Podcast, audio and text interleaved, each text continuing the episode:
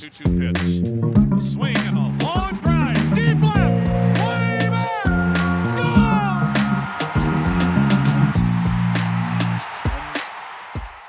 Hey, everybody, welcome to another Baseball America podcast. I'm Kyle Glaser, joined by JJ Cooper. JJ, the day has finally arrived, opening day. You know, everyone has different favorites, right? If you're a prospect junkie, like the Fall League is your favorite day. I know Josh Norris, who loves That's- prospects, Arizona Fall League roster release day is his favorite day of the year. For other people, it's the first day of spring. You know me, I'm, I'm an MLB guy, always have been my whole life. Opening day to me is my favorite day of the year, baseball calendar or otherwise. And I, for one, I, I know we have the Japan series and that counts, but Major League Baseball being played all together across the nation, to me, opening day is the best day of the year. I, I do love opening day. Uh, you know, the thing that's awesome about it is is that baseball. What stands out about it is is that it's always there during the summer. Like you know, spring, summer, into early fall. Unlike other sports, you pretty much. I mean, you have games every day. In what we do, there are times where it feels daunting because if you're trying to keep track of what's going on in Major League Baseball and minor league baseball and college baseball, it in the draft there are times where it feels like there you are standing in the middle of the rapids of the Colorado River and it's just pouring over you and it's like you're being asked to try to drink it all in and it's just not possible but um but opening day is a day where it's like you know what we're not into the routine of the season yet we have this day where I'm really excited. Like you know, hey, Phillies Braves first you know first series of the season. I'm really excited to watch that. And there's a lot of stuff coming up where it's like, okay, but you know, again, by you get to June, July, and it's like it's just your faithful friend that's there every day. But opening day is a little different. Opening day is this okay, we've been waiting for this. And we've been waiting. It's finally here. JJ and I are previewing the American League today. JJ, the National League really stole all the headlines this offseason. You look in terms of the biggest free agent signings. Bryce Harper signed with the National League team. Manny Machado signed with the National League team. Patrick Corbin, AJ Pollock, Josh Johnson, Yasmani Grandal. Some of these guys were already in the National League, but they just stayed there. Most of the biggest signings were signed by National League teams, and even the biggest trades. And again, JT Realmuto and Paul Goldschmidt, they were already in the National League, but they stayed in the National League. Just in terms of player movement this offseason, it was extremely National League heavy. In some ways, the biggest American League free agent signing was Michael Brantley to the Astros, Charlie Morton to the Rays, Yusei Kikuchi to the Mariners.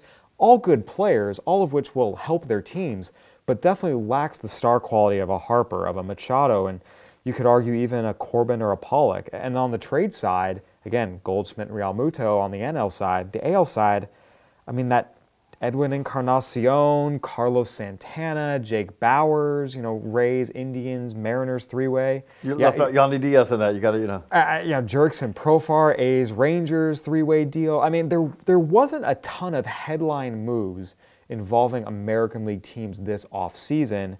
And for me, that kind of means the balance of power remains the same. I can see 18 different scenarios playing out in the National League. The American League, it's very, very tough for me to see the winner of the league and the three best teams in the league not being the Yankees, Red Sox, and Astros just because so much was stable. I, I, Yankees, Red Sox, Astros. The thing about it is, is the American League, kind of what you're saying. There does feel like that there's much more. Like we talk about the NL East, you know, when you're doing your National League pro- podcast with uh, with Matt, and you're talking about four teams that you can construct plausible three and a half that you can construct plausible paths to uh, to winning the division I would say four straight up. you know, and I, I'm a little more skeptical on the Mets, uh, you know, but but you compare that, yeah, you look at the American League right now. How many teams in the American League can we say are legitimately come into the season better than the teams that left last year? I And, and I think the answer is two, and that's something we'll get into. Where I think that that answer is the Yankees and Astros. And there are some teams who made some improvements. You know, the Twins did make some improvements. I was going to say, uh, to me, they're starting from way further away, but the Twins are the most improved team. Like, again, the Yankees and Astros have made tweaks around the periphery of teams that were already out really good. And I think they are better than they were last year. But yes, your point stands that, again, I think you can point to 10 teams in the NL who got better this offseason. The American League, we're debating over three, maybe four. I mean, again, there's teams who made some changes. Again, the Angels springing in Jonathan Lucroy and Trevor Cahill and Matt Harvey. Those things, you know, could possibly help. But it's not on the same level as what we saw teams in the National League doing. And that's why I think the American League, it's interesting because I, I can see both sides of the same coin. On the one hand, means the balance of power probably remains the same in terms of the teams we expect to be the when best When you say balance of power, you're talking about within the American within the American League. because because when when I think of balance of power, the other thing I think of it is the balance of power in baseball has resided Ha- in the American And that has shifted, right? But with, in terms of within the American League, within this controlled environment. the same teams are the, the best teams in the American League this year that were last year. And to me, it's just going to be interesting to see if, okay, is there someone that can rise up? Because inevitably, there's someone you never really see coming. Um, I did pick the A's last year as my sleeper team. Now, I didn't think they'd win 97, but I thought they'd be a lot better than people realized. So I had that one right. I did not think the Rays would be good last year, and they were good. So I had one right, one wrong. Part of the reason I picked the A's last year to be better than people thought is I saw a lineup one through nine that was very, very deep and very, very balanced. And I saw an extremely deep group of pitchers. Now, they had to go deeper into that group than I ever anticipated 13 different guys making at least five starts. But just having that, okay, one through nine lineup, no weak spots, and a deep group of rotation, a deep rotation you can pull up from from AAA. When I look at the rest of the American League this year, when I'm trying to make my quote unquote sleeper picks, I don't see another team like that among the non conventional contenders where I say, you know what, one through nine, that's a pretty good lineup, and there's the deep well of pitchers. I see teams that have one or the other. I think the Blue Jays lineup has a chance to be better than people think it is. But, Well, I, but I don't see the deep well of pitchers. I think the White Sox pitching staff has a chance to be better than people think it is, but I don't see the lineup. So I, I think for me, it's tough for me to really find a true sleeper in the league this year. I I guess it really, you know partly comes down to the definition of sleeper because I mean again we're talking about the Twins. I, I think the Twins have a realistic chance of winning their division. Now, are they a sleeper though? Because they're actually a team that you can point to and say they're legitimately better. And not only that, they're better. And of the teams we just talked about, the teams who have been the powers for multiple years now in the American League, like, you know, the Red Sox are going to be really good again. The Yankees are going to be really good again. The Astros are going to be really good again. The Indians are clearly not the team that was, you know, this close to winning the World Series a couple years ago. Doesn't mean they won't make the playoffs because they still could. But I don't think you could, if you ask anyone who, you know, in the Cleveland Indians dugout, hey, is this team as good as the one you guys had a couple of years ago? Well, for one, there aren't a ton of players who, you know, there are a number, but there aren't a ton of players who are from that, uh, you know, 16 team that are still there. But if you ask them, it's like, no, I mean, clearly they're not. They still have a really good pitching staff, You still have two MVP candidates on the left side of the diamond. Mm-hmm. one of whom is not going to be on opening day, you know, available on opening day, and you hope he comes back soon. And Jose Ramirez did just have an X-ray on his knee. Everything appears fine, but something to consider. They're not going to be as good at catcher. They're not going to be as good in the outfield. They're not going to be as good in the bullpen. You know, that's a team, you know, as we kind of dive into this, that's a team that is hoping to hang on more than anything else. And, and that is something we will dive into. I, I want to start though with the Boston Red Sox, mm-hmm. defending World Series champion, and not just defending World Series champion. A- And I don't know if it's gotten enough play as it, sh- you know, the play it deserved. People still talk about the '98 Yankees as they should. That team was incredible. They won 114 games. The Red Sox winning 108 games last year in an era of, you know, the, the Yankees had expansion teams to pick on, the Rays that year in 98. The Red Sox didn't have that. 108 wins last year, then to go 11 and 3 in the postseason, dispatching a really good Astros team in five games and a good Dodgers team in five games. This is one of the best teams of the last 20 years, and uh, I mean, this was a truly historically good team. Yes. They led Major League Baseball in runs, in hits, all three slash categories. And a lot of that team is still coming back. They re-signed Nate Eovaldi. They extended Chris Sale. They kept Rick Porcello. There's some questions about, oh, you know, are they going to have to trade him, get under the luxury tax threshold? The one area they didn't bring everyone back is, on the one hand, the area you can kind of recycle guys in and out the easiest. But on the other hand, if you don't do it successfully, it's just a backbreaker, and that's the bullpen. They, Craig Kimbrel is still a free agent. Joe Kelly signed with the Dodgers. And we saw the Red Sox have to use a lot of their starters to make their bullpen viable last postseason. And they did it brilliantly, but you can't do that over 162 games. So, JJ, given that, are the Red Sox, because I think that you still have to consider them the team, the team to beat, because Right. they are. They're the team with the ring, they're the team with the target on their back. For you, is this still the team to beat in the American League? Yeah, because I mean, again, if they lose 10 more games than they did last year, they're still flirting with 100 wins. That's a 98 win team. You know, that's still really good. And they clearly, I, again, the bullpen's not very strong. The bullpen was not very strong last year. I mean, it just wasn't, you know. And so I do think you just hit on it. If there is a if there is an area that you can fix during the season easily, it is the bullpen. And what we've also seen, which they showed last year, is if you said, well, we've only got two guys that we really rely on and believe in in the pen, and the postseason rolls around, well, huh. Okay, well, some of these starters. David Price, Yeah. go, go warm up. Go, Yeah, go, and go so- close this out for us.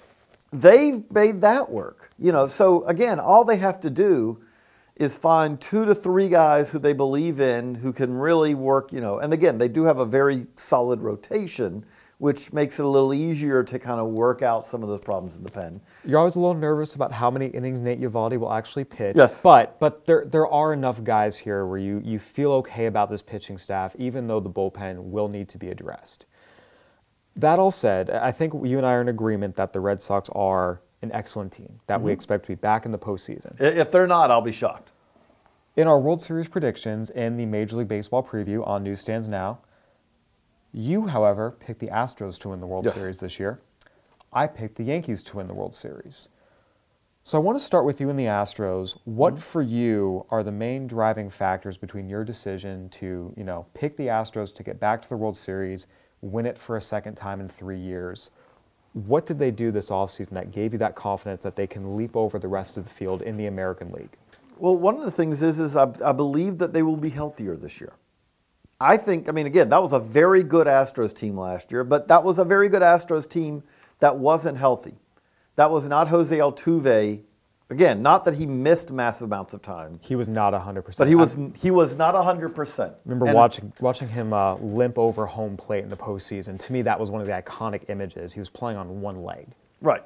Okay, so you get a healthy Jose Altuve. You get a healthy Carlos Correa, which you did not see last year. You have a Springer missed some time. Springer missed time. So you put those things together. Their bullpen, unlike you know, they really kind of tried to solve their bullpen last year during the during the season, and they did, and then they kept. You know, Ryan Pressly is a very key addition for them that you saw last year. He's back. Um, you also, with them, you're going to at some point this year add Forrest Whitley. And I think that adding Forrest Whitley is going to be a very valuable addition to the uh, rotation or the bullpen, wherever he ends up pitching. But I, I just look at it and say they last year were still very good despite really being banged up. And so, again, there's no guarantees everyone stays healthy, but assuming that they have a little better injury luck than they had last year, this is a team that, with that, was you know a, a legitimate World Series contender last year. Obviously, again, ran into the Red Sox, but a very good Red Sox team. But I just look at that and say, you know, I also am quite confident that this is a team that come June, July, if they have a hole and need to fill it, they have really almost a surplus of, uh, of very uh, valuable prospect talent that could be traded because, again, I don't know how they fit right now. Kyle Tucker, Yordan Alvarez, you know, and JB Bukauskas, uh, Corbin Martin. You know, they, they have they have more pitchers and they have more upper level position players than they necessarily have room for right now. So that kind of means that if you need to make a big move, they can make a big move. Although, like we've seen in the past, that they can get front of the rotation starters like Gerrit Cole without giving up any of their main pieces. You know, they, you know, they they could make that trade literally every year and acquire a guy like that. And it was like, yep, our, we can we can produce as much enough talent in our farm system every year through the draft internationally to make this trade. We can trade the Colin Morans and the Jason Martins and the Michael Felizes and all every year and be quite happy. I think the Astros, for me, are an interesting team because, look, they did get worse behind the plate, and that is something we saw them struggle with at times last year when Brian McCann was injured. Mm-hmm. The rotation is going to be the kicker to me. I actually want to start with the good. I think the Michael Brantley free agent signing was mm-hmm. quietly one of the better ones this offseason. Consistent, excellent left handed hitter. And left field is a, was a problem area for the Astros last year. They filled it, and you know Kyle Tucker is going to get some playing time. Reddick and Brantley are both older. They've had injury, Brantley in particular has had injury issues. But you're not relying on a 22 year old to come up, and if he doesn't click, oh, well, we're in trouble. We got nothing. So I like that addition. The rotation to me is, is going to be interesting because you have Verlander and Cole at the top. They did bring in Wade Miley, who is fine. Colin McHugh and Brad Peacock have shown the ability to be fine, but I do feel like at some point you're going to have to see where that's Forrest Whitley, who will be having his innings managed, JB Bukauskas, Josh James, Corbin Martin. Uh, some of these guys are going to have to come up and be impact guys, and it might have to be multiple of those guys. And I think they have the talent to do it, but you see it, every, we, see it every year four young rookie starters are not all going to click at once. Some, you know, one might have an impact right away. One might take his lumps. One might, you know, just not be ready. Absolutely. So I, I think for me, the Astros season is going to be, I want to say dependent on, but I will say how far they go in the postseason will be hugely impacted by how quickly these young arms can show, okay, we can not only, you know, give you a decent serviceable start as a call up, but we can hang in the rotation, give you six quality innings every fifth day, and be reliable. And I just don't know the answer to that. I think the talent is there for them to do that, but there's not a lot of conviction just because pitchers are very, very fickle. I will say though, I, I do think, I think if they only got one hit, as one one of these rookies comes up and is ready to go, you know, and really like steps in and it's like, okay, you know, whichever again, take your pick of whether you know. I know Josh James, you know, like when he comes back from injury, Josh James. But throw or- Framber Valdez into this yeah, as well all- if you want. They have, I mean, they literally have like four or five options. But even if you took that, if you said only one of those is, if you a, a, a rotation fronted by Verlander and Cole, which you know Verlander and Cole, and then says, okay, we're going to get innings from Brad Peacock, we're going to get them from Colin McHugh, with the pull, bullpen they have, with the lineup they have, you know, we And talked those- about those the, aren't bad pitchers. right? We talked about the A's, you know, and the A's winning 97 last year. What we have seen is really you have these two we are getting to the point where you have these two categories you have the difference maker starter which verlander and cole are those guys who you're like okay we feel like we're going to get seven to eight out of them tonight and it's going to be really good and then if you don't have that you have the we're going to figure out a way to get 27 eh, outs tonight and if that's that we're getting 12 from this guy or 15 and then we're going to get the other, you know, 12 from everyone else. We think we can do that. And again, a bullpen that has Osuna, Pressly, Rondon, Harris, Devenski, and then some form of maybe some of these guys that we're talking about also, eventually a Bukauskas or eventually a Corbin Martin or a Josh James or a Framber Valdez Brandon Bielak's another you know. Ray- you know, all those guys.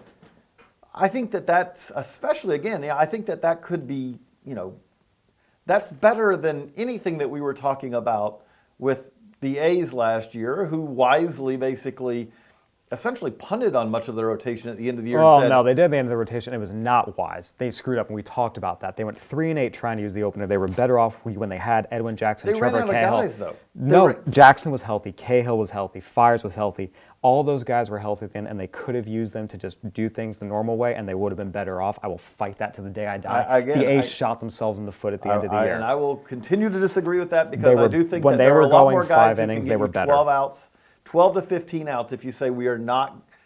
eh, uh, that's where I think we are going. Is is the guys who can get you 15 outs is a lot easier to find than the guys who can get you 21. Oh, I agree, and they should have let them get them 15 outs. No, again, that, that- that's what I'm talking three. about. Is it's like looking at them as four to five inning guys.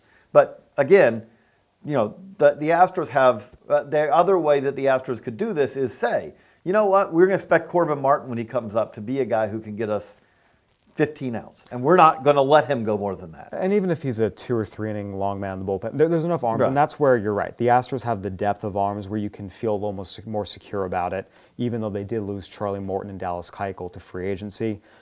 For me, I picked the Yankees, and even I have a little bit of conflict about this. The Yankees took a 100 win team. They got a heck of a lot stronger. Bringing in Adam Ottavino, I thought that you know the trade for Pat, or for uh, James Paxton was a solid move, even though Paxton's health was always a little bit iffy. They did a really nice job bringing in some middle infield depth with DJ LeMahieu, Troy Tulowitzki. The Yankees, to me, are the deepest team in Major League Baseball, but I don't love the starting pitching depth. But there, there's enough arms you feel good about it, and they added enough guys. I'm just talking about like the young guys at AAA who can come up. They're a little short of those guys, but by adding what they added, they added Gio Gonzalez on a minor league deal, which I thought was a fantastic addition. You know, if Domingo German and Luis Cessa take steps forward, like there's still guys there, and I think there'll be enough to me, the Yankees are, are, they were my pick to win the American League East. They're my pick to win the American League, and they're my pick to win the World Series. So, so I want to start with that. Start with the good. I clearly believe in these guys. The one thing that's kind of not bugged me, but I, think we have to be aware of, is that we think of this as this great offense: Judge, Stanton, Torres, Andujar. You see guys like Voit come up last year. Didi Gregorius found power. Obviously, he's going to be out with TJ for a little bit. But I don't know if it's truly appreciated just how much of a bandbox Yankee Stadium is. And when I say bandbox, I don't mean, oh, it goes hitter friendly. Pull up all the park factor measurements you want. In the American League, the most hitter friendly park is Texas. The Yankees are number And we two. don't know. That's and that may be going away because we don't know how the new one's The to be. Yankees are number two.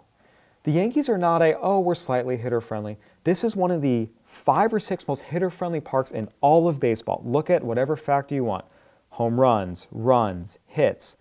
It's Texas in the American League. And of course, you have Coors, you have Cincinnati, you have Philly. Yankee Stadium's right there. Mm-hmm. And it makes this offense seem a little better than it is. Now, a lot perfect road home home road splits aren't perfect because every team's a little bit worse on the road than they are at home. Not every And, team, and a lot of teams. and and most teams who have a really advantageous home park struggle more on the road. So- so the Colorado, the, the Coors effect has been real for many years. And the Rockies finally figured out how to be good on the road last year, and it made a difference. The Yankees on the road last year hit 238, 314, 430. That 238 average is worse than what the Giants and Orioles hit all of last year. It would have been 25th in Major League Baseball. On base percentage of 314 would have ranked 20th in Major League Baseball, just the total overall season numbers. The slugging was still good, but it's kind of barely top third in the American League. It's not top dogs. So for me, I, I'm a little concerned just about, you know, this Yankees offense. Look, it is a good offense. But this idea that it's a top three or four offense in the American League is real doesn't always hold up to scrutiny when you just take the park factors into it. You look last year, Gary Sanchez struggled, period, but away from Yankee Stadium, he was really bad. Aaron Judge away from Yankee Stadium, a lot worse. Brett Gardner, Didi Gregorius, even Gleyber Torres. You know, Gleyber put, you know, was 238, 335, 431 away from Yankee Stadium. It's not terrible, but it's not MVP, you know, rookie of the year caliber. Funny enough, Miguel Andujar is, you know, Andujar and Stanton hit just fine away from Yankee Stadium. Right, but, but, but I- again, I on do the think- whole, on the whole, it is a significantly weaker lineup, and that's what gives me pause about this team more than anything else. Is that I think this is a very good offense. I don't know if it's a great offense, just because Yankee Stadium is such a bandbox that it inflates a lot of things. So I I think that's my reservation. So, so, but for me, okay, you measure the reservations you have about all these American League powers. My reservation is okay, the Yankees road offense. The Astros, it's the back of the rotation. The Red Sox, it's the bullpen. The Yankees thing you worry about to me is probably the one I'm least worried about over the course of the entire Right, because you still think it's a very good lineup, Right, do you not? I mean, because so- it's a very, you know, like again, still you start with Judge and Stanton, and you say, okay, we're, we're in pretty good shape as a, you know, again, Gary Sanchez is halfway between what he was two years ago and last year. He's a really good hitter. Gleyber Torres, okay, he did tail off on the road, but Gleyber Torres was like is was one of the top prospects in baseball and is coming off of a year. He mashed so much at, at home that he was great. And for me, I'm a big believer in you're only as strong as your weakest link. And if this is the Yankees' weakest link, it's the strongest of the weakest links among all the contenders. And- and that and again, they're my pick. I believe in them. I just think it's going to be something to watch for as this year unfolds. I, I also love that bullpen. yes, it's hard not to. Yeah, you know, love that bullpen. Um, I want to see if you know Tommy Kahnle can can get back to what he was. That would be that'd obviously be nice. But you know, and they did lose David Robertson in free agency. Adam but he- but- Ottavino equals is their their, Right, their plan is um, Adam Ottavino equals David Robertson. there, and there's enough guys there. There's enough depth there. You can. There's enough guys you can shift from the rotation into the bullpen. I think of a, of a guy like Domingo German. There are going to be a lot of different guys coming out of the bullpen in the sixth and seventh inning this year that will blow you away and get you out. And I mm-hmm. think that puts the Yankees in really good position. I do want to talk about who's going to be third because I think we can agree, even if you think the Red Sox are going to win the division, which is a fair argument, I think we can agree the Yankees and Red Sox are one two. JJ, you've been the Rays champion for a while now. Mm-hmm. Do you see a scenario in which the Rays sneak into second place or by some unexpected turn of events, even first place? Or is this a third place is the best they can do team? I think second is possible, but I think they also could finish third and go to the playoffs. Which, to me, you know, if they don't, they don't have to catch the Red Sox or Yankees to be a successful season. You know, 90 wins is a is not a successful season last year because they didn't make the playoffs. It's a very good, you know, surprising, but the thing that stands out with that is is and again, part of this is is let me just be the first to acknowledge I don't know how they won 90 games last year. Like, if you look at it, I really do feel like that this team should be better in 2019 than they were in 2018. That said, I can't fully explain to you how they won 90 games last year. So they could be better in my mind and still like finish with 90 wins and go, yeah, okay, that they, they did really well this year. They won 90 and they didn't make the playoffs because it's possible. We saw it happen last year. In, in theory, you, it does have sometimes, hey, this team won 86 games, but it's a better team. And we did see last year, too, the fact that the Orioles were so bad allowed a lot of the AL East teams to kind of pad Good- their, good pad, news, guys. Pad, pad, pad their win totals Good a little news, bit. guys. It ain't changing this year. So, So, so, so that, that is, I think you do have to take that into account a little bit. But yes, um, that, that, that should not change in 2019. I mean, again, it's going to be hard for them to lose as many games right, as they did last year. and 115 is historically bad. But, but moving back to the Rays, and again, I, I will fully acknowledge this. I am a little bit of a Rays skeptic, and it's hurt me in the past. I, I, I, I don't love a lot of what they've done. I think they are a better team if they have both C.J. Cron and Corey Dickerson in their lineup, both last year and this year. And I think they they chose not to keep those guys, and it's a mistake. But they've proven me wrong before. I actually, you know, it's funny. I was actually kind of putting together the AL East standings again, if you pick up the Baseball America season preview issue, you'll have what the staff picks mm-hmm. were, and the staff pick was the Rays in third. Me personally, Kyle Glaser picks, I have the Blue Jays taking third place and the Rays in fourth this year. I would disagree with you on that. By the way, Oh, I know. I, And I that's will say, fine. but by the way, I've uh, been wrong will before, I'll be wrong again. It's just something I, I kind of feel at this exact moment in time. The, the, the surprising thing is, is so I look up, here's their records last year. The Rays were 11 and 8 against the Orioles. So they were winning, but it wasn't like they were 8 and 11. They didn't go 15 and 2. They were 8 and 11 against the Red Sox. They were 9 to 10 9 and 10 against the Yankees. They were they did beat up on the Blue Jays 13 and 6 and they were 4 and 3 against the Astros. And we talk about the best teams of the American League, they actually were, you know, again, they're slightly below 500 against them. But they it wasn't something where this is a team that went 19 and 0 against the Orioles and that's how they got to where they were. Um, I, again, the thing that stands out to me is is that I think that the rotation, which obviously this is Tampa Bay, so maybe the rotation's a little less important. than- Adding Charlie Morton a full season, potentially with Tyler Glasnow, th- that should be improved. There's no question. They're, I still like their bullpen. And also, their lineup wise, I think that this should be a better lineup. You got a full year of Willie Adames. You have um, one of the things that the Rays emphasize is versatility, clearly.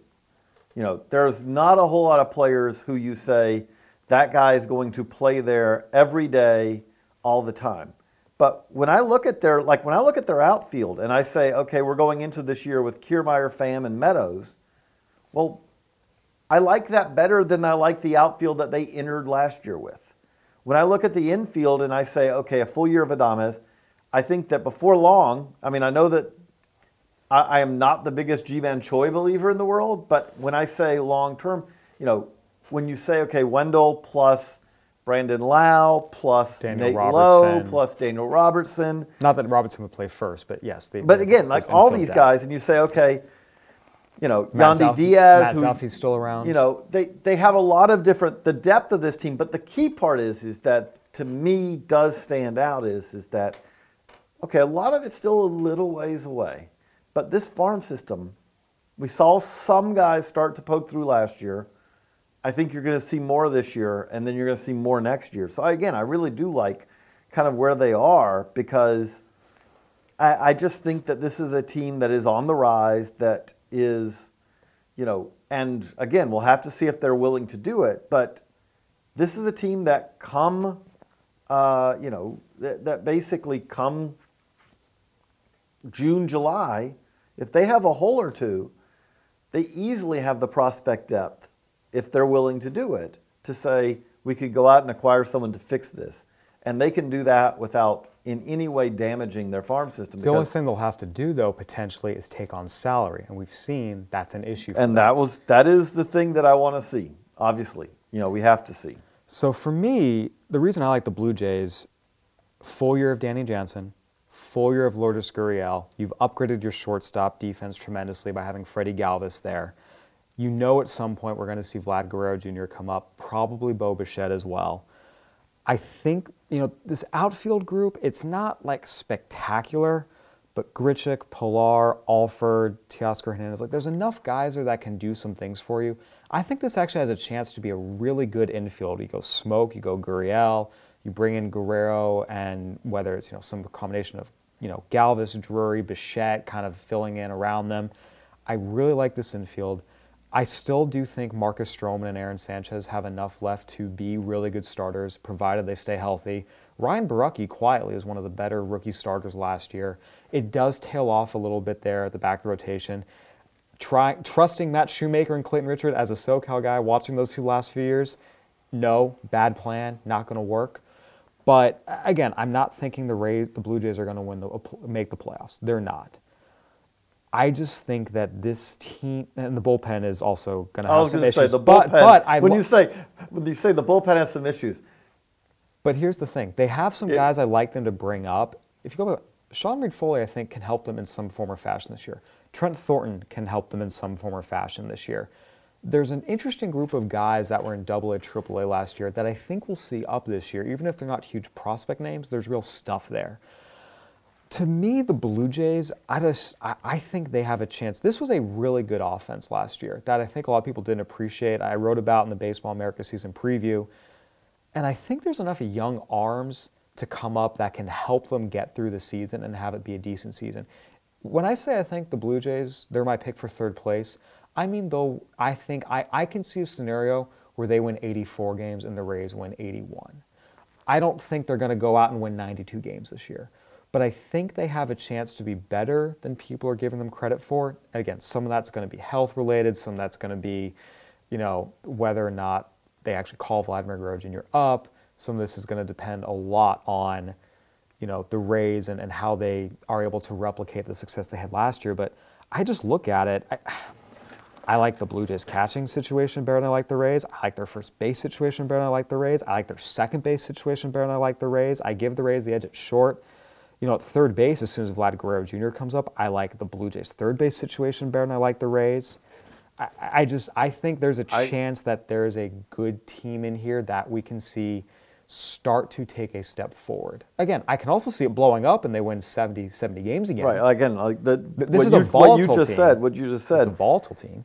I don't know if Marcus Stroman's going to be pitching for the Blue Jays come August. You know, and that's part of you know like I know that the Rays have kind of shifted modes. The Blue Jays are earlier in this cycle, and so if one of these teams is going to kind of blow it up even further, and again, like you mentioned, the bullpen runs out of options at the big league level right now really quickly. And it does. And that is And the and the rotation, for all we talk about, you're right. The front of the rotation, but you get to the back of the rotation, and it's like, as I said, trusting Matt Shoemaker and Clayton Richard is not a good life plan. and Ryan Borucki's not ready. You know, he's not healthy right now. So you add that on top of it. You know, they run out of again. They run out of arms pretty quickly. Um, you're right, though. I mean, again, I, I wouldn't be shocked at all. Like that, if Bo Bichette, we all talk about you know Vladimir Guerrero Jr., but if Bo Bichette ended up being one of the better rookies in the AL this year, He looked really good in spring training when I saw him. Yeah, I and mean, that, that that, include, that included him playing shortstop, by the way, not just at the plate. So, again, I think there's a chance, and, and that for me is probably my my bold pick, if you will. Uh, wrapping up the East real quick, Orioles 47 and 115 this year. Um, I apologize for stealing the stat from you, but JJ swung by my desk earlier and made the point that, as of this recording, more than a fifth of the Orioles opening day roster projects to be guys either that were picked up in Rule 5 or on waivers. JJ, can this team win 60 games? Can it win 55 games? Yes, because it's incredibly hard not to. I mean, that's the, the, the other the thing that just stands out. That was a historically bad team last year. 47 and 115. And you looked at like the lineup and roster going into it. They shouldn't have been that bad. I will say now. Let me just start by saying, this lineup to start the season, on paper, is significantly worse than last year's. I don't think there's a question of that. Like last year started the year with one of the best players in baseball, Manny Machado, Jonathan Schoop, who, you know, is an, an absolutely a representative second baseman. We didn't know at that point that Chris Davis was legitimately not just bad, but the worst player in baseball by a large, worst player in Major League Baseball by a large margin, especially because you have to keep playing him. Like most players who are that productive, They're in AAA. yes, you, you, you give them a month, you go, um, it really just didn't work out, we're sorry, and then you move on. You can't do that when a player is signed for as long as he, at some point they will. At some point, we have shifted now because I wouldn't be shocked if it happened at some point this year. You have an entirely new front office. If Chris Davis does not show anything this year, you know, you would, I, I think you would look and say, okay, it's going to happen that he is going to at some point be, you know, released. But this team has, like, if you said guys who qualify as, like, yes, it, it makes sense this guy's starting. Okay, Cedric Mullins, we don't know if he can play center, but, you know, I think there's enough there where you go, okay, he could be a solid center fielder. I see two guys, tops, that I think, yeah, he's a legitimate major league caliber starter right now.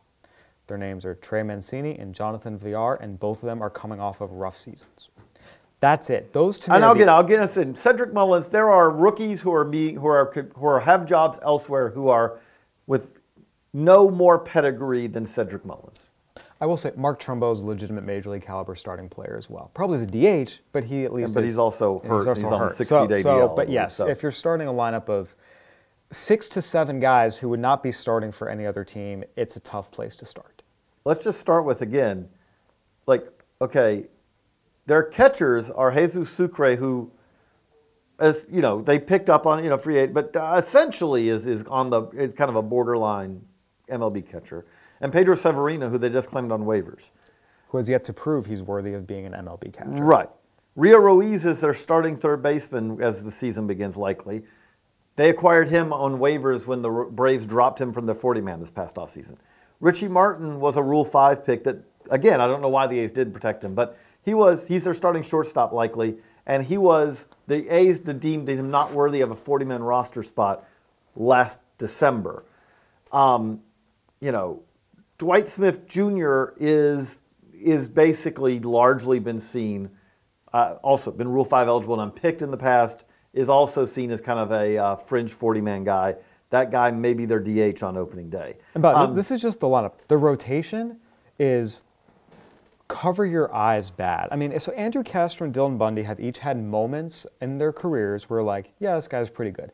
And I think there's a chance they're okay. But the defense behind them is probably going to be a mess, so it won't help their cases. David Hess, I saw him in AAA last year. He's, you know he, he was clearly someone that deserved to be in the rotation last year. Um, I, I- I think you'd be hard pressed to find many evaluators who say, yes, this is a number three starter in the major leagues, and that's the role he's going to be filling for them. And regards to Mike Wright, I saw him a few years ago, and I'm just not going to comment because it wouldn't be nice. So this this is going to be a team that will score runs, will give up a lot of runs. I think for me, when I watched the Orioles last year, as things were really going into a tailspin, what stood out to me was it wasn't just like the players being bad; they were playing terrible baseball. They were doing things you see little league teams do. My, my two biggest images of the Orioles last year, I was watching them on TV. There was a runner on first, five-four-three double play ball, grounder to third. The shortstop, and I think it was Tim Beckham at, at the time. Or I'm sorry, the second baseman, Tim Beckham. I think it was Beckham at the time just decided not to cover second base. Just like, eh, I'm just going to hang out. The shortstop on a 5 4 3 double play ball had an oh crap moment and went and covered second base and turned a double play. I was like, wait, what? I, forget if it was successful. I don't think it was. And then there was also one particular image as well. Just uh, there was a fly ball to right field. Uh, I mean, use your favorite cliche: can of corn, easy out, no problem. I mean, the right fielder was maybe moving at five miles an hour, just like kind of dilly dallying, and it dropped in front of him. So it's not just the names on your roster, it's the caliber of baseball. You can have all the talent in the world. If you're not executing basic fundamentals, you're going to lose a lot of games. And that's and that's that's where they will be likely improved this year. Is is that this is a team, this is a team of guys who all are going to care, most of them, because you know why? This is This their is their shot. shot. I mean, again, and the other thing that I will say, if I'm an, if you're an Orioles fan listening to this, that gives me hope on this is is that this is being run by Mike Elias, Sig. You know, you, these are guys who did this with the Astros. They were part of the process with the Astros. And again, they know one of the things that you do with this, when we talk about all these players who they have, their bench is basically going to be guys they've acquired either Rule 5 or waivers. Well, one of the things you have when you have a terrible roster is we see the Giants doing this also right now is you churn. And what you're hoping is is that because you have the at bats and the innings to give guys that other teams don't, and you have the room on the 40 man roster that other teams don't, you're going to put out some really bad players by major league standards by doing that. However, you hope to find one, two, or three guys who you go, oh, this guy's better than we thought. This guy's made improvements, and he's going to be part of our future team. By the way, along those lines, if, if I will be shocked if Mychal Givens is an Oriole come August because he he'll, can he'll help be their all star representative, and then they'll trade him. but he can help somebody. Yes. And and Mychal Givens being able to help somebody help helping the Orioles team right now is not necessarily part of the plan. Hey, know. we're down four, but you haven't pitched in five days. Go get an inning. That's Right. that's going to be a lot of Mychal Givens year. The AL Central, we, we talked about this a little bit. So we've established the hierarchy of the East. The, the Central, we've talked a lot about the Twins have gotten better, the Indians have gotten worse. The million dollar question is have the Twins gotten better enough to overtake the Indians in the Central? Yay or nay? 50-50, so I'm going to say but I'm going to say yay because again, I think I think one of these teams has essentially hit its limit from an ownership standpoint what they're willing to spend. And so whereas the other having not won recently is more willing to make those moves. So, you know, if I say over the course of the season like a couple things. One, I think wherever the Twins are when the season begins, I do think that they're going to be better as the season goes on. Partly because I think they have a couple of guys. It would not shock me. You know, Alex Kirilloff's not that far away. Royce Lewis probably another year away. But if you told me that Alex Kirilloff's ready to help that team come second half of the season, wouldn't stun me. He's a really good hitter.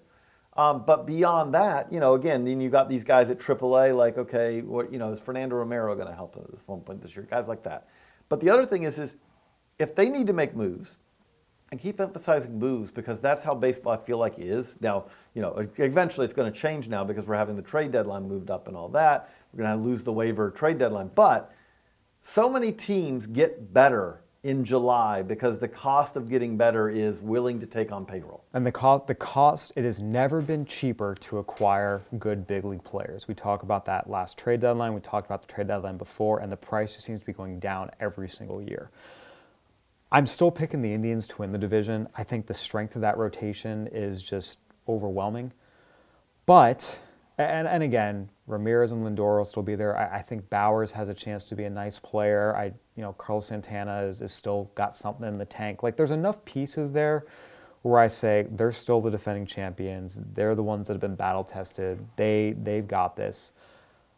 I like what the Twins did, and what I mean by this, they're now not relying on, oh, well, if Byron Buxton and Miguel Sano ever figure it out, we'll be good again. They added enough guys to be good independent of that. And if, if those guys if are those good, guys are good, then it takes another level. But Nelson Cruz can still mass. CJ Cron has shown again and again and again. I said it last year, and I'm saying that when he gets everyday playing time, he's a good player. He's John, solid. He's, he's fine. He's a 30 home run. He's a 30 but but home he is bat. very limited too, though. That's the problem. Is, is that the impact of the bat he provides is greater than what is coming out in WAR measurements. Absolutely. And on top of that, Jonathan Schoop to me is one of the prime bounce back candidates of this season. Lest we forget, in 2007, Jonathan Schoop was an All-Star who finished 12th in MVP voting as a second baseman, popped 30 home runs, 290, 340, 500 slug. This was a guy who, at age 25, looked like he had figured it out then he got stuck on that train wreck of an Orioles team. He wasn't very good with Milwaukee after the trade deadline, but I'll be curious to see. Again, I'm not going to make any bold predictions saying he will or he won't, but I think he has shown the ability to be a standout middle infield talent. And if he can rediscover that, I think this makes the Twins that much more dangerous. I, am with you on Schoop could end up being a solid player. And again, they have options. If he ends up not, this team will survive. They have options where it's like, okay, you know, we can move guys around um, because they've developed a little bit of depth. I mean, it's not, again, it's not overwhelming depth, but they have a little bit of depth. And by the way, also, second base is a position, as we've seen, that you can fix on the fly if you have to. Now, again, I'm less on Cron than you are because he's a low on base per guy and he's a low average guy. That means, like, the guy's never had a 500 slugging season, you know, in his career and I believe he's like a 315, 320 on base guy usually. So again, he's good, but for a DH first baseman, that's not great. That's useful, not you know outstanding. But uh, I just like again when I look at the depth of this lineup now, like you said, we're not they're not counting on. It's not that they have to have Sano have a great year, but if Sano you know can get healthy and uh, and Buxton can get healthy, but if those things can happen to go with if Kepler just makes a slight step forward. If Eddie Rosario just keeps being, you know, like a solid player. For, like, for my money, Eddie Rosario is actually one of the most underrated players in the major guy leagues. can hit, you know. But and, again, and if Jorge Polanco just take, you know, like again, they're going to be a little better at catcher. You know, like again, they've just made these slight increment. You know, if if Willians Astudillo just you know basically is a nice backup for them. And then oh by the way, they added Marwin Gonzalez, do um, it, do everything guy. So I right again Marwin Gonzalez, who you say if you need him to play third, okay, but if Sano comes back and can play a plausible third, well you could make Marwin Gonzalez your second baseman if it's not working out for Schoop. You could also play him, you know, occasionally almost anywhere else. For me, the lineup depth of the Twins blows the Indians away. Well, yes, because the Indians are the Indians are starting to get a little too stars and scrubs for my taste. But again, Leonys Martin is a good player. I did like the Oscar Mercado acquisition. Again, they gave up a lot. Jhon Torres looks like a great prospect, but Mercado is, is coming into his own. So the Indians aren't totally stars and scrubs. I don't want to make it seem like that. And again, I'm just going to remind us, I'm still picking them to win the division. I still think this is a 90 plus win team. Um, but I think they're more vulnerable than they've ever been, and uh, I do think there is a chance that the Twins overtake them. And if they do, I wouldn't classify it as a shocker.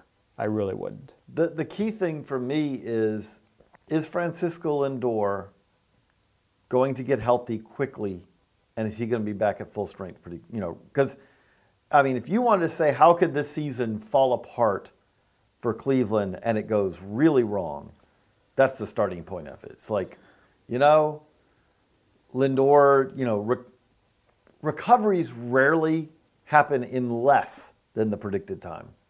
They often can take longer than the predicted time. And if Lindor is not healthy for a while, or Lindor is not healthy, you know, Lindor's injury lingers, you know, and you say, well, he's back, but he's not at 100%, things like that, then you then things could get rough pretty quickly. Again, my other concerns are is, is you know, again, you, you mentioned the lineup, and one of my big things with that is is that again they haven't been great at catcher, but a Roberto Perez Cle- Clevin Plawecki combo is not does not give me a lot of comfort. Um, Kipnis has really declined the last few years at second base. and the bullpen, which was such a strength, is not the strength anymore. Well, it was it was a strength in 2017, 16, 17. Oh, 16, it was a 20 massive strength. 2018, it was cover your eyes bad. And, then they tried to fix it at midseason. and it got a little Brad better. Hand, Cimber. But now they've lost a lot. Andrew Miller's gone. Cody Allen's gone. A lot of the guys who were the guys that have, I mean, now it's Brad Hand. You know, if you believe in John Edwards and Adam Cimber, cool, great. I don't see enough arms to get them through the season. I just don't. Again, but the key. Uh, in the bullpen, in the rotation, yes, in the bullpen. I, I yeah, like I say, the, the, the, the rotation, I have I have no problems with a Kluber, Bauer, Carrasco, you know, and then Clevinger, Clevinger, Bieber. Bieber with- and then with- Danny Salazar, if he comes back ever healthy, you and know. then you also still have, you know, guys can fill in the Aaron Savales of the world. Triston McKenzie is, you know, was it double A last year? There's enough starting arms there, but it's going to be tight. I actually think, and maybe this is just me and my weird brain, as a quote unquote exciting as that Twins Indians race for the top is going to be, the bottom three of the Central is going to be kind of fun for me to see between the Tigers, the White Sox, and Royals. All right, JJ, who you got? Who I got as best or worst? Best. Who finishes third in this division? White Sox. Okay. Now, do they do that but still have a top 10 pick in the draft? Uh, potentially. I mean, again, I think my concern with the White Sox is said this on a White Sox uh, podcast not that long ago, where the point was at the time. At the time, it was Man, Machado and Harper were still out there, and the point I made at the time was, look, the concern is if they don't get one of these two guys, I just I want to see another cornerstone guy, and having struck out on that. I really do look, and okay, I'm going to grant, I believe Eloy Jimenez is a cornerstone guy. You know, that's going to be a big bat in their lineup for, for years to come. What I am less confident on, though, is, is so, okay, beyond that, if you're looking for a cornerstone guy, you are counting on Yoan Moncada making a big step forward, which is possible, but not guaranteed okay, Jose Abreu keeps it going, you know, for a you know, but he's 32. Who's the when we talk about the 2020? Because again, we're not talking about the 2019 White Sox being, you know, uh, a playoff team. When we talk about the 2020, 2021, the end of this rebuild process, who's the other hang your hat on guy in that lineup? And that's and that and we've talked about that there isn't one right And okay, now. let's go to the minor leagues with them. I mean again, Who's the other guy in the farm system who besides Eloy?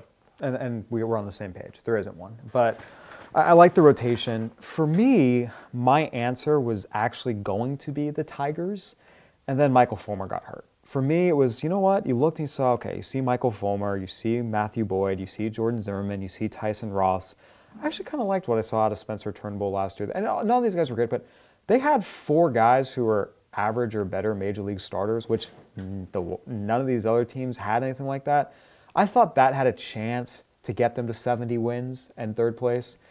Now that Fulmer was A, clearly not healthy, and B, is now out for the year following Tommy John surgery, that equation Which is crushing changes. for them also from a rebuilding standpoint. Yeah, I mean, I, I, still, and I say this like, keep in mind everything is, you know, uh, none of this is good, but okay, do you like the Tigers lineup with Nick Castellanos and Christin Stewart and Jeimer Candelario and, and Niko Goodrum, who popped up last year, and Josh Harrison, and, and if Miguel Cabrera comes back, do you like that more than a White Sox lineup with you know Jose Abreu, No, Ad- Daniel no. Palka, Schultz, and Power? No. We're waiting I- on I- Anderson. I think my answer is no. Okay, so that's the I kind of like the Tigers lineup more. I do. White- see, oh, I don't. you don't? Oh. I, I don't think that they have, besides Castellanos, who's the three war player in that lineup?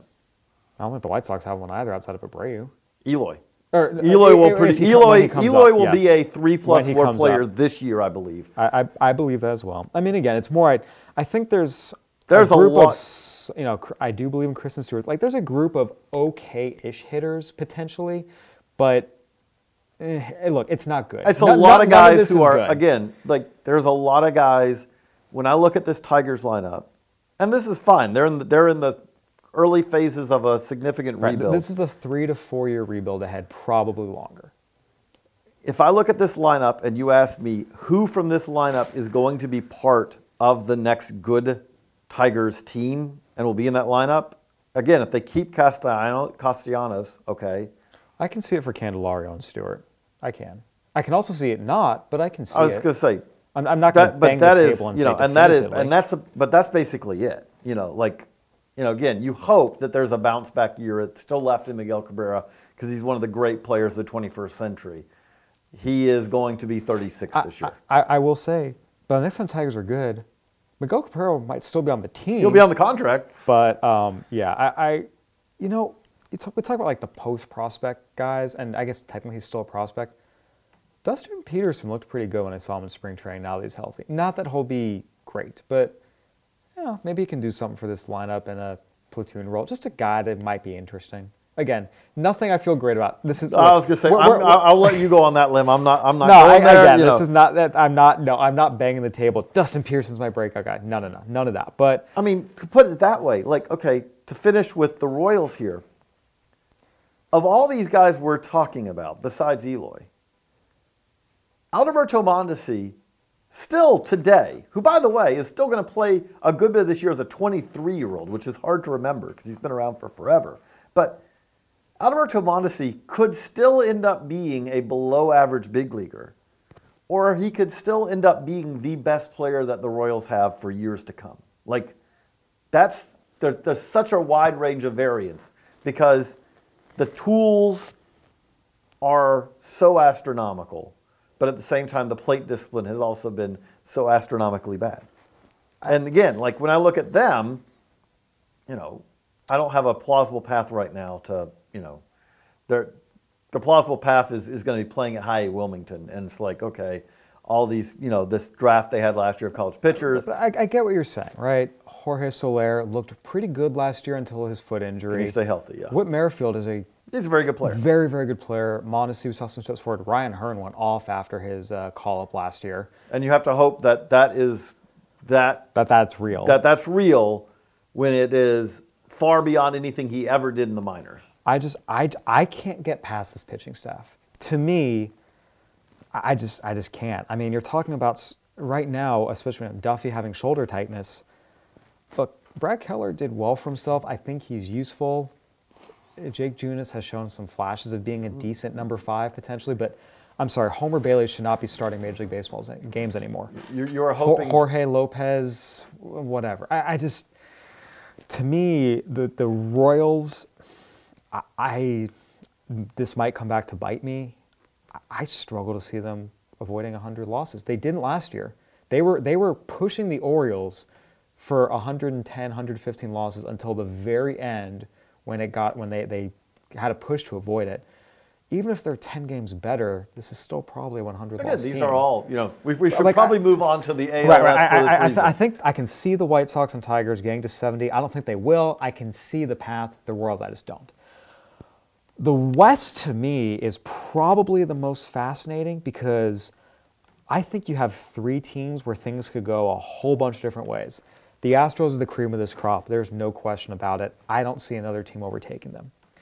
The A's won 97 last year. They did it because they had a lot of guys come out of the woodwork to save their rotation. Edwin Jackson, Trevor Cahill, they're both gone. They brought back Brett Anderson. They re-upped Mike Fiers. You know, Marco Estrada had his worst year last year. You're hoping for some of these other guys to come back healthy. Jharel Cotton, AJ Puk, Luzardo's now down with a shoulder. We've seen moments, you know, they sent down Daniel Mengden, which was interesting. Daniel Gossett's still around. There are some guys who, you know, at various points have shown you, hey, I can pitch in Major League Baseball game. Paul Blackburn. They're a really interesting team to me because I, I like this offense, especially now with Ramon Laureano probably going to be cemented in that outfield every day. I think this is still a good team.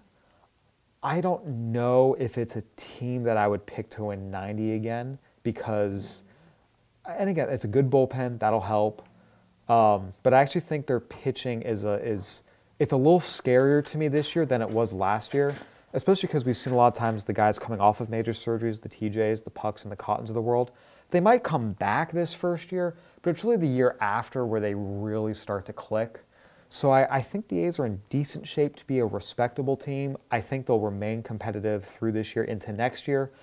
I just don't know. Again, last year I went out on a limb. I said they're my sleeper team. I'm not sure I can go there again this year, even though they might not technically be a sleeper. Yeah, I was gonna say regression seems you know very plausible with them. I mean, the other thing is, is I just look at them and, and I kind of I my team like that this year is is could this finally be the year the Angels do something? They've had the best player of this generation and many generations, and they haven't been able to do much of anything with that three straight losing seasons, new manager. And so that's where, and you're right that you can say, hey, you know, some talent. They finally have some pitching depth because they've got the. They have to. They've had them homegrown pitching pipeline again with Canning and Suarez. But as we say that, surprise, surprise, Andrew Heaney, my elbow hurts. Gonna open the season on the DL. Tyler Skaggs, forearm discomfort during spring training. He will open on opening day healthy, but the arm's already flared up.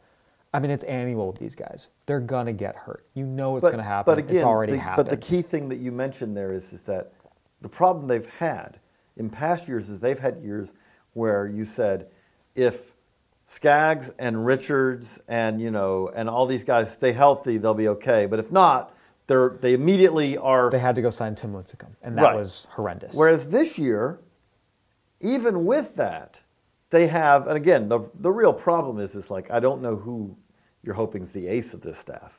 But they Trevor still. Cahill's the opening day starter. You still can have five guys even with those injuries.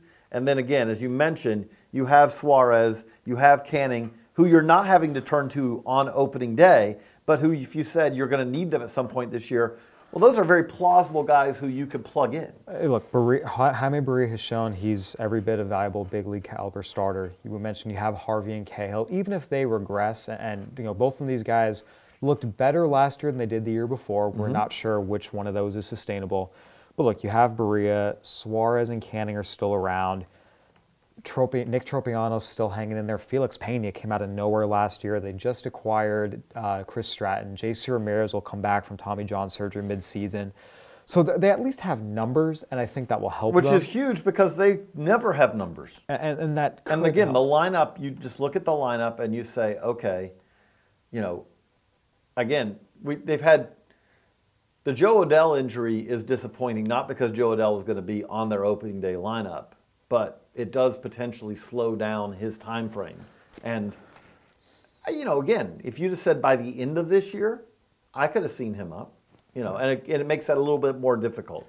That said, though, again, you look at them now and you say, okay, there's again, Mike Trout is going to be asked to do a lot, but uh, you know, uh, Trout and Ohtani, you know, as is a pretty good starting point for a lineup and we'll see exactly when Ohtani comes back, coming as a hitter. Right. That will be a key part, of, and that's that's the part to me. You know, Ohtani when he comes back, Justin Upton just ran into the wall at, uh, during the Freeway Series, getting an MRI on his big toe. So we have to see what that looks like. Um, Kole Calhoun was, was good after he came back last year, but the first part of the year was miserable. Zach Cozart's coming off an injury. So there's a lot of guys here who, you know, your quote unquote guys you can count on even they're a little bit shaky ground health wise, particularly just again given Cozart's season-ending injury last year. Upton, we'll see what his oh, toe it, situation it could, is. It could go poorly. So I, I think for the Angels, you it's know, high variance. We, we, we get BA pick them second in the American League West as a staff. We pick them to win the American League second wild card, and already I feel a little shakier picking that today than I did when we made these predictions, just given Heaney's elbow, Skaggs' forearm, Upton's toe. eh, It already now we- Again, Adell, you know, is out for a couple, you know, for uh, six to eight weeks, I believe, at the earliest. You know, on top of that, which again, in the minors, but a guy, you know, that, that's another. I mean, that's their best prospect. Yeah, and, and I'll be curious to see too with Brad Ausmus this year, just how things are different managerially. Um, you know, you, you can make assumptions based on previous experience. We saw what he did with the Tigers, but no one, the first time they ever, in, in any industry, the first time someone ever does a job is not the who they're gonna like. People evolve, people change, people learn, and so I'll just be curious to see. That's kind of an unknown X factor here. So who do you have in second? The Angels, the A's in this division? Like I said, right now I have the Angels. I may be wrong, but that's that's where I go. You know, is is that I do think, um, you know, but like you said, this is a division that, you know, I mean, the Astros are clearly a notch above.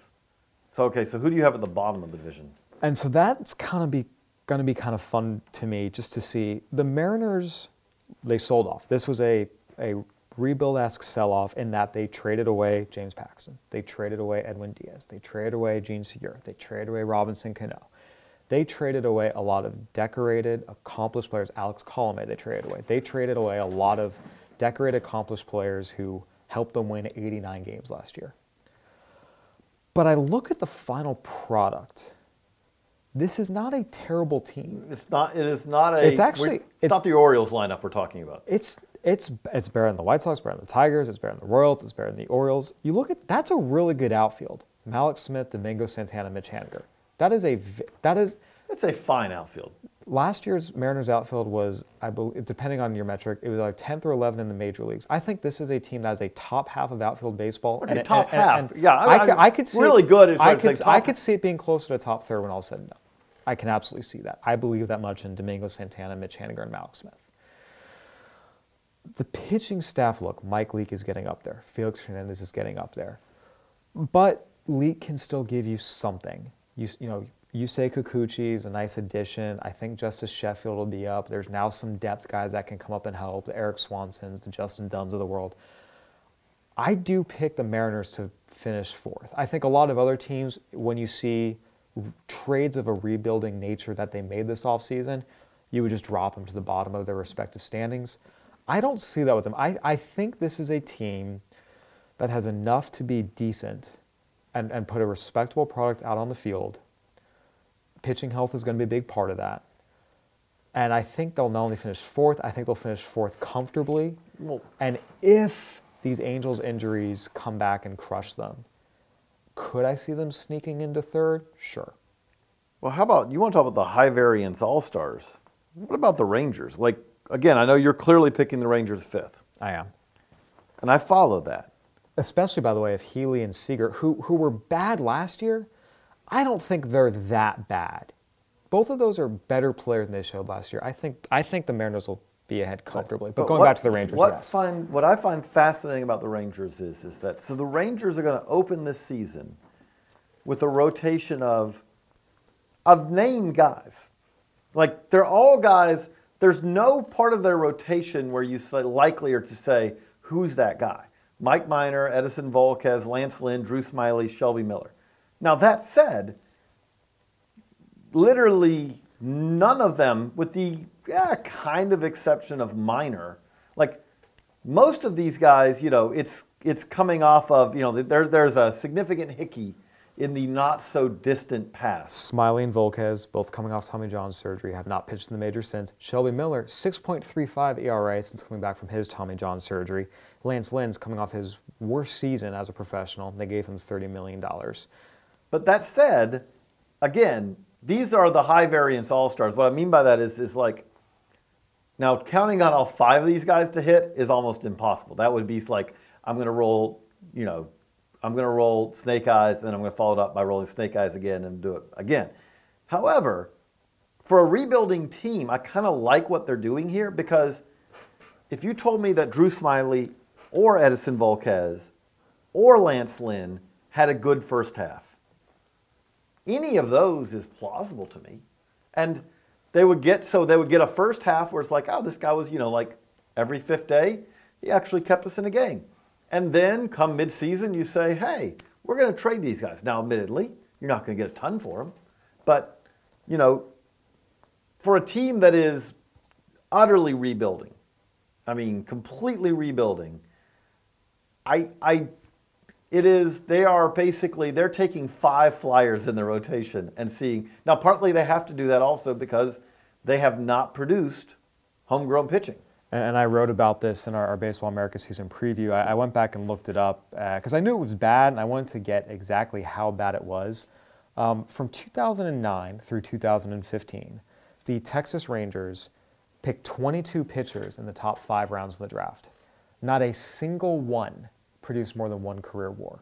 0 for 22. And that's kind of why they are where they are right now. That plus, you know, look, they made some trades when they were contending, as they should have. They were right to do mm-hmm. that. Again, the Rangers were a team that had made the playoffs three times in their entire franchise's existence up through 2009.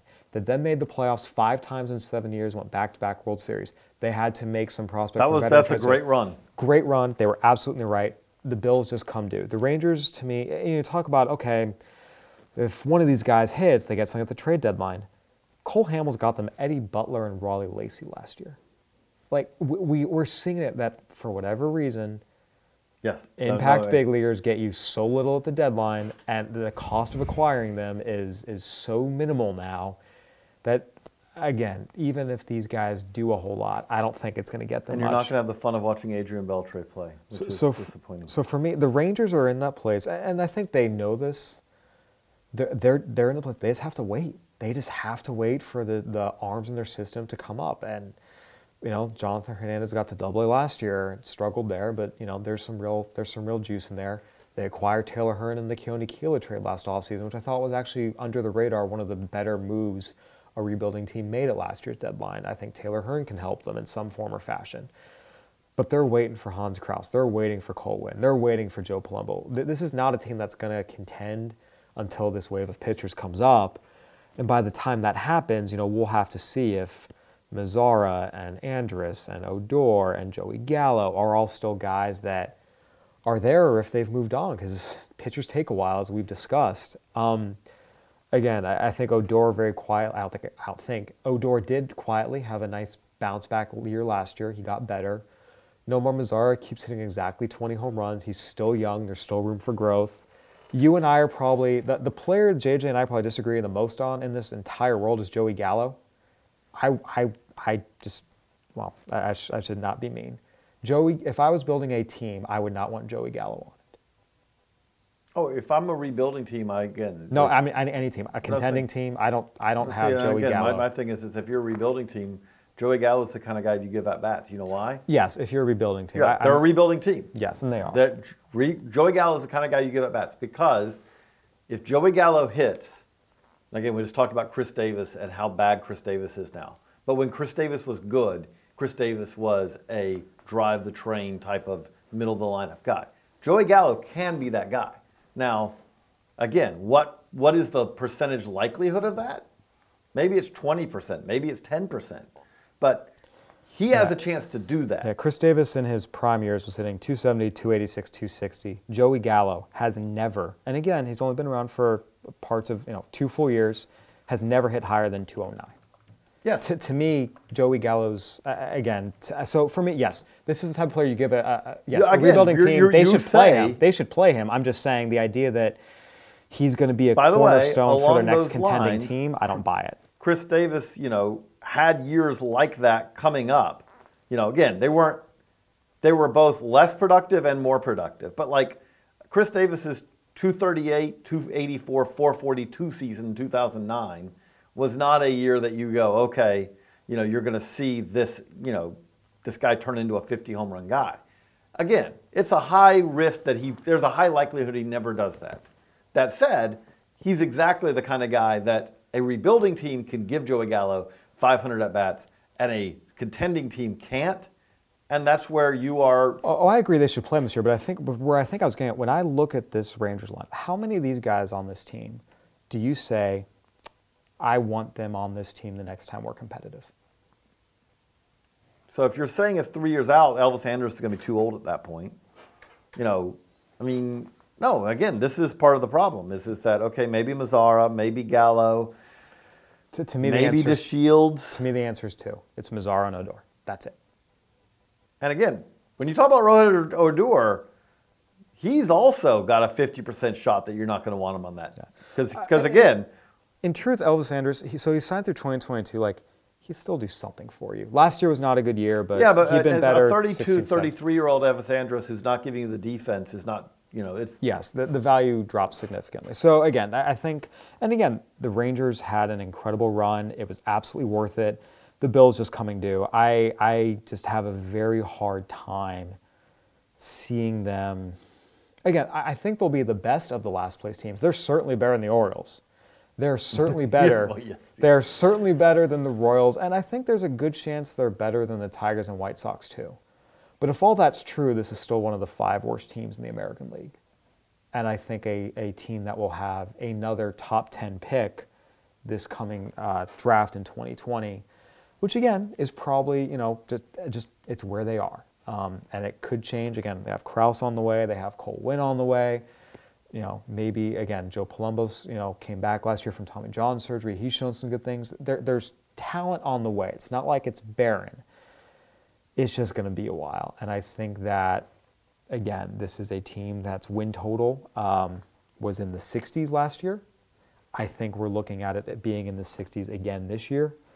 And I, I have a tough time seeing them getting to 70 wins. Whereas, even with the Mariners and all the trades away they made, I can see them getting that win total into the 70s number. I can. I, I'd struggle to do that with the Rangers.